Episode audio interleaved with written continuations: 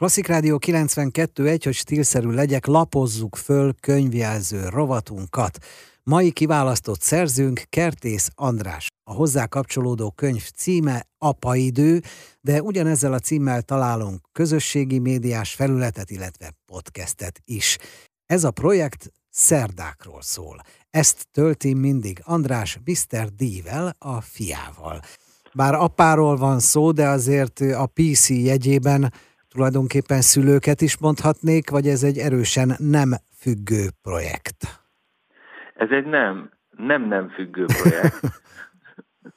Tehát, hogy ez anyákat ugyanúgy érinti, mint apákat, csak hát ugye amikor én annak idején úgy éreztem, hogy erről el kellene kezdenem írni, mert hogy annyi gondolat, érzés kavarok bennem, akkor ezt én természetesen az apa oldaláról kezdtem el írni, de már akkor látszott, 2018-19 környékén, hogy, hogy leginkább az anyák fogékonyak erre, és ők megszólítva érzik magukat az én írásaim, gondolataim által, hiszen ahogy egyébként a néhány írásomban is említem, ugye itt a szituáció az volt, hogy amikor szerdánként annak idején a kisfiammal voltam, és uh-huh. nem dolgoztam, és együtt voltunk minden nap, akkor ugye alapvetően ez az édesanyákkal töltöttem a napjaimat a játszótéren, és nem az édesapákkal, hiszen voltam én, meg másik 10-20 édesanyja, plusz a gyerekek.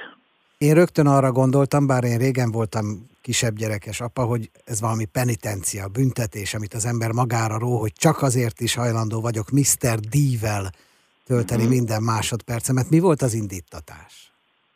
Hát az indítatás az volt, hogy amikor a. D megszületett, akkor utána, akkor én akkor éppen benne voltam egy nagy projektben, és nagyon sokat dolgoztam, és hát abszolút nem annyit tudtam ellenni, mint szerettem volna az első hónapjaiban, és aztán ennek a projektnek vége lett, és utána meg ilyen-nappal együtt voltunk, egész nyáron. Én nem dolgoztam, és 24 órában, heti 7 napban, hónapokon keresztül együtt voltunk, és ez valami olyasmi érzés lehetett, mint amit az édesanyák éreznek, amikor visszamennek dolgozni, miután otthon voltak Gyesen-Gyeden, hogy, hogy hát basszus, de hát ez nem oké, hogy a gyerek az életének nagy részét a bölcsiben tölti, én a munkahelyen töltöm, uh-huh. és akkor uh, mi nem leszünk együtt így, ilyen intenzitással. Úgyhogy elhatároztam, hogy de szerdán nem menjen bölcsibe, és akkor legyen inkább velem, én meg nem dolgozom, és legyünk együtt, és ez, és ez nagyon kellemes volt, nagyon jól működött. Egyszer fogok csak rákérdezni, a rendszer engedi -e ezt a betokosodott, begyepesedett rendszer, amit nevelésnek, oktatásnak hívunk, majd ké, nyilván majd később oktatásnak hívunk, szóval, hogy belefér ez így a rendszerbe? Elvileg nem, tehát ugye egy átlag, ő egy állami bölcsibe járt ráadásul, uh-huh. tehát ott szabályok vannak, ott fél nyolc és nyolc között be kell érni, minden nap be kell menni, stb.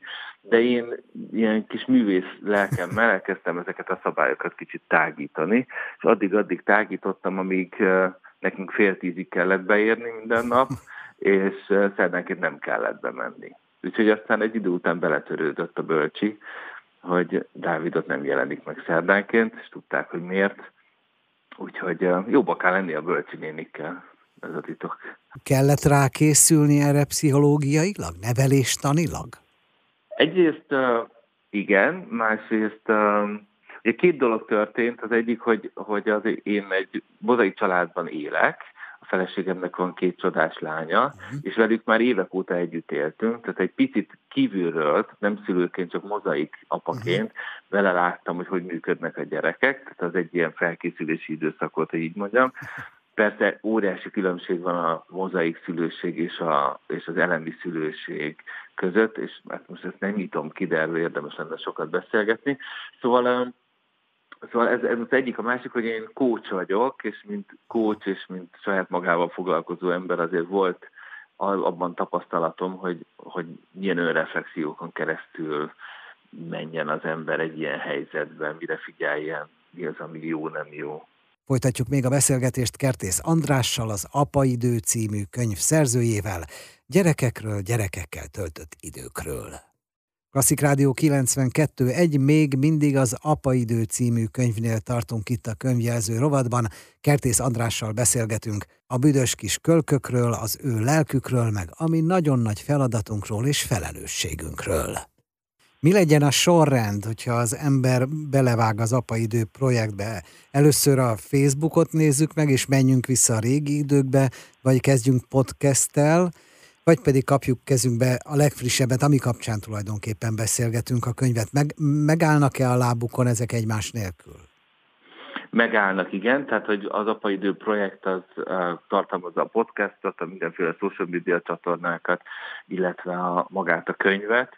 Uh, én azt gondolom, hogy érdemes a könyvet megvenni, lapozgatni. Ez ugye ez nem egy, nem egy szakirodalom, az fontos, ez nem egy szép irodalom, ez pusztán egy inspirációnak szántam arra, hogy, hogy bele-bele lapozgatva bizonyos témákon keresztül az ember magának feltegye a kérdéseket, hogy vajon ő ezt hogy szeretné, ő ezzel egyetért, neki ezt tetszik-e. És uh, szerintem ott már sok inspirációt lehet szerezni. A podcast uh, alapvetően témákra és történetekre fókuszál, sok szakértői beszélgetés van, kisebbek és nagyobbak kapcsán. Van például olyan rész a podcastban, ahol a tíz legfontosabb kérdés járjuk körbe a modern szülőséggel kapcsolatban, hogyan csináljuk, mit csináljunk. Úgyhogy mindenféle inspirációkat lehet szerezni innen-onnan ezzel kapcsolatban. Rengeteg a kérdőjel a könyvben, ami nekem jót jelent, tehát nem meg akarod mondani a tutit, elnézést a slendriánságért, hanem együtt gondolkodóvá teszed az olvasót. Igen, így szól ez a mondat. Igen, és ez szándékos. Én azt gondolom, hogy ez nem az a műfaj a szülőségemben meg lehet mondani a tutit, illetve nagyon visszatetsző és kontraproduktív tud lenni, amikor valaki jön és elmondja, hogy kéne szülőnek lenni, mert ez egy nagyon, ez egy saját utas dolog. Tehát mindenkinek a saját útját kell ebben járni, a saját felismeréseit. Ráadásul, ha belegondolunk, hogy milyen hihetetlen sok mintát hozunk magunkkal a saját szüleinktől és nagyszüleinktől, amiknek egy részéről nem is tudunk, és ez csak akkor derül ki, amikor ezt csak szülővé válunk, és reagálunk bizonyos helyzetekben jól vagy rosszul, és akkor tudatosul bennünk, hogy jé, az én apám is így csinálta, az én anyám is így csinálta. Szóval, hogy ebben a tutit megmondani, ebben a környezetben, szerintem ez nem egy, nem egy jó megközelítés. Ráadásul nekem is rengeteg kérdésem van, amire nem tudom a válaszokat, úgyhogy csak kívánni tudom mindenkinek, hogy találja meg a jó kérdéseit és a jó válaszait rá. Használható ez egy önsegítő könyvként? Mert olyanokat már láttunk, olyanokat ismerünk, csak ennek a dolognak éppen nem tudjuk a kifutását. Jó esetben meghalunk, mire valaki egy Mr. D vagy egy Mr. BKC el fogja mondani, hogy igen, jól csináltad, apám.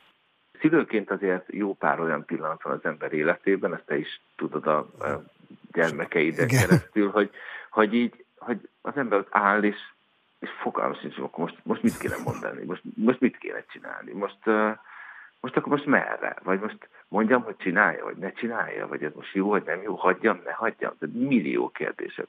Most fog eldőlni, hogyha én most azt mondom, hogy A, akkor belőle az lesz, vagy B, és akkor ugye, ugye? Szóhajok. Szóval, hogy hát rengeteg ilyen van. Én azt gondolom, hogy ez a könyv talán segíthet abban, hogy, hogy könnyebben formálódjanak jó kérdések.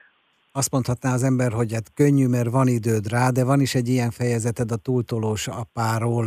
Lehet ez túl erős drog?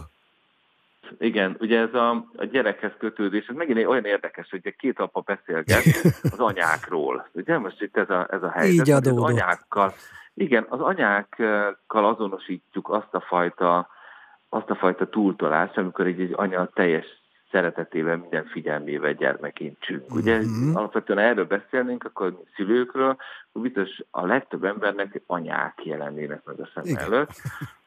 De hogy mi férfiak is képesek vagyunk erre, na, na. én is például, és volt olyan pont, amikor, amikor azt kellett mondanom, hogy, hogy ez így nem mehet tovább, mert se a gyereknek, se nekem, a házasságnak meg pláne nem jó. Gyerek mindig van, szülő mindig van, folytatjuk tehát nem sokára majd a beszélgetést Kertész Andrással az Apaidő című könyve kapcsán. Klasszik Rádió 92 egy könyvjelző rovatunkban leragadtunk az Apaidő című könyvnél, a szerző Kertész András a vendégünk. Ez egy kimeríthetetlen téma, de azért sok konkrét kérdés megfogható benne. Itt alapvetően egy apa fiáról mesél, beszél, foglalkozik, vagy apa a gyerekről? Uh, természetesen miután nekem egy fiam van, akkor ez így, így alakul, de hogy uh, hogyha lányom lett volna, akkor is valószínűleg nagyon hasonlóan alakul, sőt, hát ugye a, az apák a lányaiknak a féltését, a, a hozzájuk való kötődést, a, a feléjük való szeretet kinyilvánítást, uh, ahelyett, hogy bizonyos tekintetben ezt az édesanyjuk felé tennék, ez ugye gyakran beleesnek ebbe a hibába az édesapák is, és, és valószínűleg akkor kicsit máshogy hangolódott volna ez a, ez a könyv, vagy ezek a gondolatok, ezek az érzések, de a konklúzió és a nagy kérdőjelek hasonlóak lennének. A következő kérdést azt lehet, hogy úgy vágom ki kérdésestől, válaszostól, ahogy kell, de föl kell tennem a kérdést, mert jó, mert itt élünk Magyarországon. Ide jó ez a könyv? Vagy itt még mindig az van, hogy engem is vert az apám, én is voltam katona. Ezt a hozzáállást te is ismered. Szerintem ide kell, nagyon kell ez a könyv, és hogy kimondjuk dolgokat, föltegyünk kérdéseket. Én nagyon fontosnak gondolom az életünkben azt, hogy szembenézzünk azzal, amit kaptunk a szüleinktől, és ami nem kell nekünk, azt köszönettel adjuk vissza, tegyük le ez szerintem kötelező lenne 20 és 30 év között mindenkinek. Ha akkor nem sikerül, akkor később. Szerintem Magyarországra ez nagyon kell ez a könyv. Az lehet, hogy sokan vannak, akik ezt, ezt egy, hogy az előző szót idézzük, túltolós uh, megközelítésnek gondolnák. Én azt gondolom, hogy, hogy azért én e, e, ezt a fajta modern nevelési módszert, megközelítés, gondolatiságot, ezt én nem, azért nagyon nem toltam túl, vagyis próbáltam bizonyos klasszikus, konzervatív értékeket is felmutatni ebben a könyvben, hogy azok is vannak, és ugyanúgy megférnek emellett a gondolkodás mellett, mint a hagyomány tisztelet, mint a, a családi események tisztelete, mint a vallás, a hit, a közösség, stb. Vagy Paja Beával beszélgetve egy erős népzenei vagy tradicionális vonal átadása. Na, ha, hát ha, például, igen. igen, igen, igen. Az is, hogy, hogy a gyökereinkhez hogyan kapcsolódunk, és hogy, hogy mit kapunk belőle, értjük-e, hogy miért fontos a népdal éneklés a gyerekkel.